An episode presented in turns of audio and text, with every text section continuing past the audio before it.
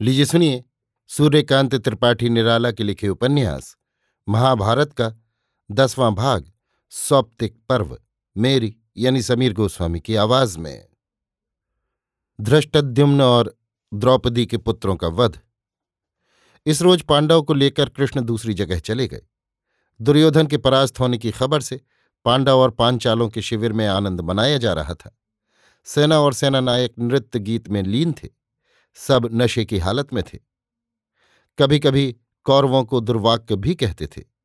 एक पहर के करीब रात हो चुकी थी। आकाश में तारे छिटके हुए थे। इसी समय बगल से तीनों वीर अश्वत्थामा कृपाचार और कृतवर्मा निकले। पांडवों के शिविर के पास जाने की उनकी हिम्मत नहीं हुई। रथ बढ़ाकर कुछ दूर एक पेड़ के नीचे इन लोगों ने डेरा डाला। सब लोग सुबह लड़ने की सोच रहे थे। कृपाचार और कृतवर्मा सोचते हुए थके, घायल, विश्राम करने लगे और विश्राम करते करते सो गए। अश्वत्थामा की आँखों में नींद न थी। वो सोच रहे थे, अकेले युद्ध में पांडवों को कैसे परास्त किया जाएगा? पांडवों के पास सेना है, रथ हैं, हाथी हैं, घोड़े हैं। पांडव समर्थ भी हैं। सोचते हुए अश्वत्थामा डरे। इसी समय एक दृश्य उन्होंने देखा। उस पेड़ पर कुछ कौए बैठे थे। रात को विश्राम कर रहे थे। अंधेरे में उन्हें देखना पड़ता था। इसी समय उल्लू की तरह का कोई पक्षी उड़कर आया और कौओं को मारने लगा। थोड़ी देर में उसने सब कौओं को मार डाला। मर मर कर कौए पेड़ के नीचे गिरने लगे। अश्वत्थामा को जैसे एक नसीहत मिली। अकेले इसी तरह शत्रु का संहार करना उचित है। उन्होंने निश्चय किया कि रात को शत्रु के शिविर में बैठकर सोते हुए शत्रु का संहार करेंगे। ये भाव मन में आते ही उन्हें बड़ा हर्ष हुआ। उन्होंने सोचा, ईश्वर ने उन्हें ये उपाय बतलाया है। मन में ईश्वर को धन्यवाद दिया और चलने के लिए तैयार हो गए। गहरी रात थी। कृपाचार और कृतवर्मा सो रहे थे। घायल थके हुए गहरी नींद में थे। अश्वत्थामा ने जगाया। कृपाचार और कृतवर्मा उठे। अश्वत्थामा ने धीरे धीरे कृपाचार्य से कहा, मामा, हम लोग बहुत थोड़े हैं। कल सुबह पांडवों से सम्मुख समर करने में हम न जीतेंगे। हमें चाहिए कि हम रात को ही पांडवों के शिविर में घुसे और सोते समय उनका वध करें। कृपाचार्य ने कहा, अश्वत्थामा, तुम्हें क्या हो गया है? तुम्हें धर्म का भी भय नहीं रहा? तुम ब्राह्मण हो, वीर हो देश देशांतर में तुम्हारा नाम है। ऐसा कुकृत्य करके तुम मुँह दिखाने लायक नहीं रह जाओगे। लोगों में तुम्हारी निंदा होगी, तुम्हारा परलोक भी बिगड़ेगा। अश्वत्थामा ने जवाब दिया, मामा, पांडव बड़े नीच हैं, नीचों से नीचता करते अधर्म नहीं होता। महाराज दुर्योधन की दशा देखकर पत्थर पिघल जाता है। ये दशा पांडवों की नीचता के कारण हुई।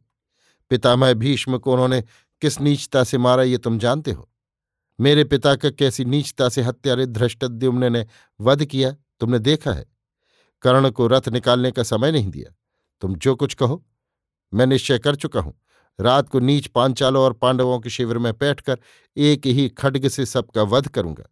तुम्हें साथ देना हो तो चलो, मैं अब देर नहीं कर सकता ये कहकर अश्वत्थामा उठे। घोड़ों को रथ में जोता और चल दिए। देखकर कृपाचार और कृतवर्मा पीछे पीछे दौड़े। वे तरह तरह की सीख दे रहे थे, लेकिन अश्वत्थामा उनकी एक नहीं सुन रहे। ये देखकर उन्होंने कहा, तुम सेनापति हो, तुम्हारा साथ देना हमारा धर्म है। हमें भी रथ पर बैठा लो, जैसा कहोगे हम करेंगे। ये सुनकर अश्वत्थामा ने रथ रोका और कृपाचार्य और कृतवर्मा को रथ पर बैठा लिया। जब पांचाल और पांडवों के शिविर कुछ दूर रह गए तब रथ से उतरकर तीनों पैदल चले। सब लोग नींद में बेहोश थे। पहरे का सिपाही भी बेखबर सो रहा था। अश्वत्थामा ने कहा, मामा, पहले पांचालों के शिविर में जाता हूँ। तुम लोग द्वार पर रहो। जो बाहर निकले, उसे जीता न छोड़ना। कृपाचार्य और कृतवर्मा द्वार पर रहे। द्वारपाल का उसी वक्त बधकर खड्ग लिए हुए अश्वत्थामा शिविर के भीतर गए। पांचालों की बची हुई सेना गहरी नींद में सो रही थी। एक तो शराब का नशा, दूसरे युद्ध और नाच रंग की क्लांति। लोग बेखबर सो रहे थे। एक बड़े अच्छे फूलों से सजे पलंग पर धृष्टद्युम्न सो रहा था। चारों ओर खुशबू उड़ रही थी। अश्वत्थामा कुछ देर तक अपने पिता का अन्याय से सिर काटने वाली शत्रु को देखते रहे। देखते देखते क्रोध से भर गए। धृष्टद्युम्न को बाल पकड़कर खींचा और कसकर एक लात मारी। धृष्टद्युम्न हड़बड़ाकर जगे, परंतु वहाँ कोई अस्त्र न था। फिर अश्वत्थामा पकड़े हुए थे। वे चिल्लाए, पर अश्वत्थामा दुर्वाक्य कहते हुए उन्हें लातों और घूसों से मारने लगे। कुछ लोग जगे, लेकिन उन्हें मालूम हुआ जिन जिन्हें वे भय से शिविर के बाहर भगे। बाहर निकलती ही कृपाचार्य और कृतवर्मा ने उनका वध कर डाला। अश्वत्थामा ने लातों और घूसों से ही धृष्टद्युम्न का वध कर डाला। फिर खड्ग लेकर बचे हुए लोगों का संहार करने लगे। मारे भय के अंधेरे में लोग आपस में लड़ने लगे। देखते देखते सब के सब पांचाल काम आ गए। कुछ दूर पर पांडवों का शिविर था। अश्वत्थामा इसी तरह वहाँ भी गए। द्वार पर कृपाचार्य और कृतवर्मा थे। द्रौपदी के पाँचों पुत्र सो रहे थे। अश्वत्थामा ने एक एक करके सब के सिर काट लिए। फिर शिविर में आग लगा दी। जो सेना थी, वो घबराई। अपने बचाव के लिए आपस में लड़ने लगी और इस तरह लड़ लड़कर कट गई। पांडवों में भी कोई वीर न बचा। दुर्योधन का प्राणांत। अभी रात समाप्त नहीं हुई थी। तीनों वीर रथ पर बैठे और दुर्योधन को ये सुखद समाचार देने के लिए चले। पांडवों के सिर समझकर द्रौपदी के पाँचों पुत्रों के सिर अश्वत्थामा लिए हुए थे। दुर्योधन को प्रसन्न करने के लिए वे उस जगह पहुँचे, जहाँ दुर्योधन पड़े थे। दुर्योधन की हालत बहुत ही खराब थी। पीड़ा बहुत बढ़ी हुई थी। रह रहकर मूर्छित हो जाते थे। चारों ओर से सियार घेरे हुए थे। जब ये लोग पहुँचे, तब दुर्योधन मूर्छित थे। उनके कान के पास मुँह ले जाकर अश्वत्थामा ने कहा, महाराज, क्या आप जीवित हैं? यदि जीवित हैं तो अपने शत्रुओं के संहार का समाचार सुन लीजिए। मैंने अधम, धृष्टद्युम्न, शिखंडी आदि समस्त पांचालों और पांडवों का वध कर डाला है। जैसी नीचता से उन्होंने आपको मारा, मैंने उसी छल से उन सब का वध किया है। अब पांडवों और पांचालों में कोई भी जीवित नहीं। रात को शिविर में घुसकर एक खड्ग से मैंने संहार किया। दुर्योधन सुन रहे थे। शत्रुओं का नाश हो गया। सुनकर पीड़ा को दबाकर उठकर बैठने के लिए अश्वत्थामा का सहारा मांगा। अश्वत्थामा ने हाथ लगाकर उठाकर बैठा दिया। दुर्योधन ने क्षीण कंठ से अश्वत्थामा की प्रशंसा की। अश्वत्थामा ने कहा, महाराज, प्रमाण के लिए मैं पांडवों के सिर लेता आया हूँ। दुर्योधन ने क्षीण हर्ष से भीम का सिर मांगा। अश्वत्थामा ने तारों के मंद प्रकाश में देखते हुए भीम के पुत्र का सिर निकालकर दुर्योधन को दिया। बदला लेने के अभिप्राय से दुर्योधन ने उस सिर पर घूंसा मारा। घूसे के लगते ही सिर कच्चे घड़े की तरह फूट गया। दुर्योधन को इससे आश्चर्य हुआ। उन्होंने कहा, अश्वत्थामा, अभी अच्छी तरह प्रकाश नहीं हुआ। प्रकाश होने पर देखा जाएगा कि ये भीम का सिर है या नहीं। मुझे विश्वास नहीं होता कि ये भीम का सिर है। ये एक घूसे से फूट गया। भीम का सिर ऐसा नहीं। भीम के सिर पर मैंने गदा के कितने ही प्रहार किए हैं, पर सिर नहीं फूटा। यद्यपि उस समय टोप पहने हुए थे, फिर भी प्रहार गदा का था, ये तो घूसा लगते ही पिचक गया। कुछ देर में उषा की लालिमा फूटी, मुँह कुछ कुछ पहचाने जाने लगे। दुर्योधन ने देखा और पहचाना, वे पांडवों के सिर नहीं, द्रौपदी के पाँचों पुत्रों के सिर हैं। दुर्योधन को इससे और क्षोभ हुआ। उन्होंने कहा, अब वंश में तर्पण करने के लिए भी कोई न बचा। इस प्रकार विलाप करते हुए अपार ऐश्वर्य के अधीश्वर महाराज दुर्योधन स्वर्ग प्रयाण कर गए। तीनों वीर वहीं बैठे हुए आँसू बहाते रहे। अश्वत्थामा का मणिहरण।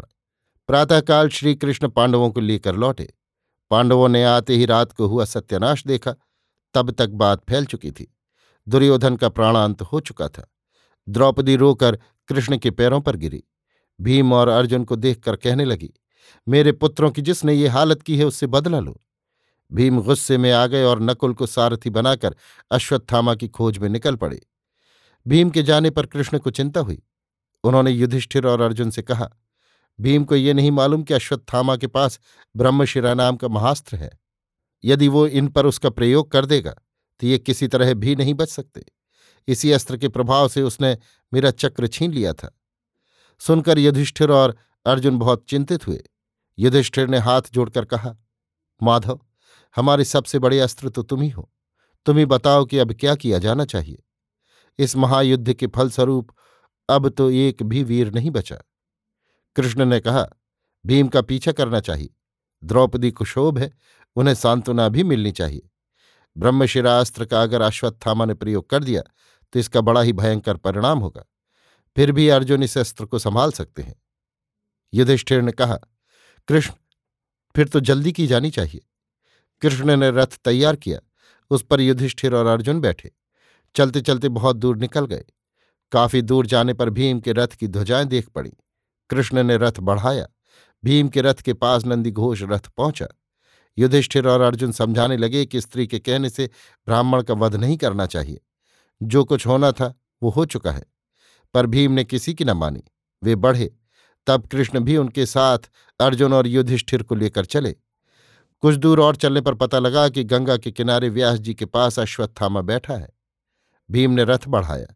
कृष्ण ने भी अपना रथ साथ लगाया। व्यास के आश्रम के पास पहुंचकर भीम ने देखा, अश्वत्थामा बैठा हुआ है। देखकर भीम ने ललकारा। अश्वत्थामा ने आँख उठाकर देखा तो युधिष्ठिर और अर्जुन को भी देखा। देखकर भय खाकर समस्त पांडवों के लिए कहकर अश्वत्थामा ने ब्रह्मशिरा अस्त्र छोड़ दिया। उस अस्त्र के छूटते ही महाभयानक शब्द हुआ। भीम चकित हो गए। अर्जुन सुन चुके थे। उन्होंने तुरंत पाशुपात महास्त्र का त्याग किया। अश्वत्थामा के अस्त्र के साथ पाशुपत अस्त्र टक्करे लेने लगा। इससे भयानक संघर्ष की सृष्टि हुई। आग निकलने लगी, बिजली कड़कने लगी, आकाश से तारे टूटते नज़र आने लगे। सृष्टि का नाश होता हुआ देखकर व्यास और नारद अस्त्रों के बीच में आकर खड़े हो गए और कहा कि आप लोग अपने अपने अस्त्रों को रोकिए। ऐसे अस्त्रों का प्रयोग मनुष्यों पर नहीं किया जाता। अर्जुन ने कहा, मैंने अस्त्र का प्रयोग मारने के लिए नहीं, किंतु बचने के लिए किया है। मेरा कोई दोष नहीं। लेकिन आप लोग कहते हैं तो मैं अपना अस्त्र वापस लेता हूँ। अर्जुन अस्त्र को रोकना जानते थे। उन्होंने अपना अस्त्र धारित कर लिया। अश्वत्थामा से ऋषियों ने कहा तो अश्वत्थामा ने कहा मुझे रोकना नहीं आता। तब ऋषियों ने कहा, तुम्हारे अस्त्र के प्रभाव से उत्तरा का गर्भ नष्ट होगा, और अर्जुन के अस्त्र के बदले तुम अपनी कोई बहुमूल्य वस्तु दो, जो पांडवों को अभीप्सित हो। अर्जुन से पूछने पर अर्जुन ने कहा, अश्वत्थामा अपने मस्तक की मणि दें। अश्वत्थामा को बड़ा कष्ट हुआ, पर उन्हें मणि देनी पड़ी। मणि देकर वे बिल्कुल निस्तेज हो गए। फिर वहीं व्यास जी के आश्रम में रहकर शेष जीवन ब्राह्मण की तरह बिताने लगे। द्रौपदी के दुख का आर पार न था। अर्जुन मणि लेकर आए और द्रौपदी को देते हुए कहा, भद्रे, अश्वत्थामा की मृत्यु से बढ़कर ये है, ये मणि लो। वो अब निस्तेज हो गए हैं। अब आजीवन व्यास जी के आश्रम में हतवीर होकर रहेंगे। अपने पुत्रों का शोक उपशमित करो।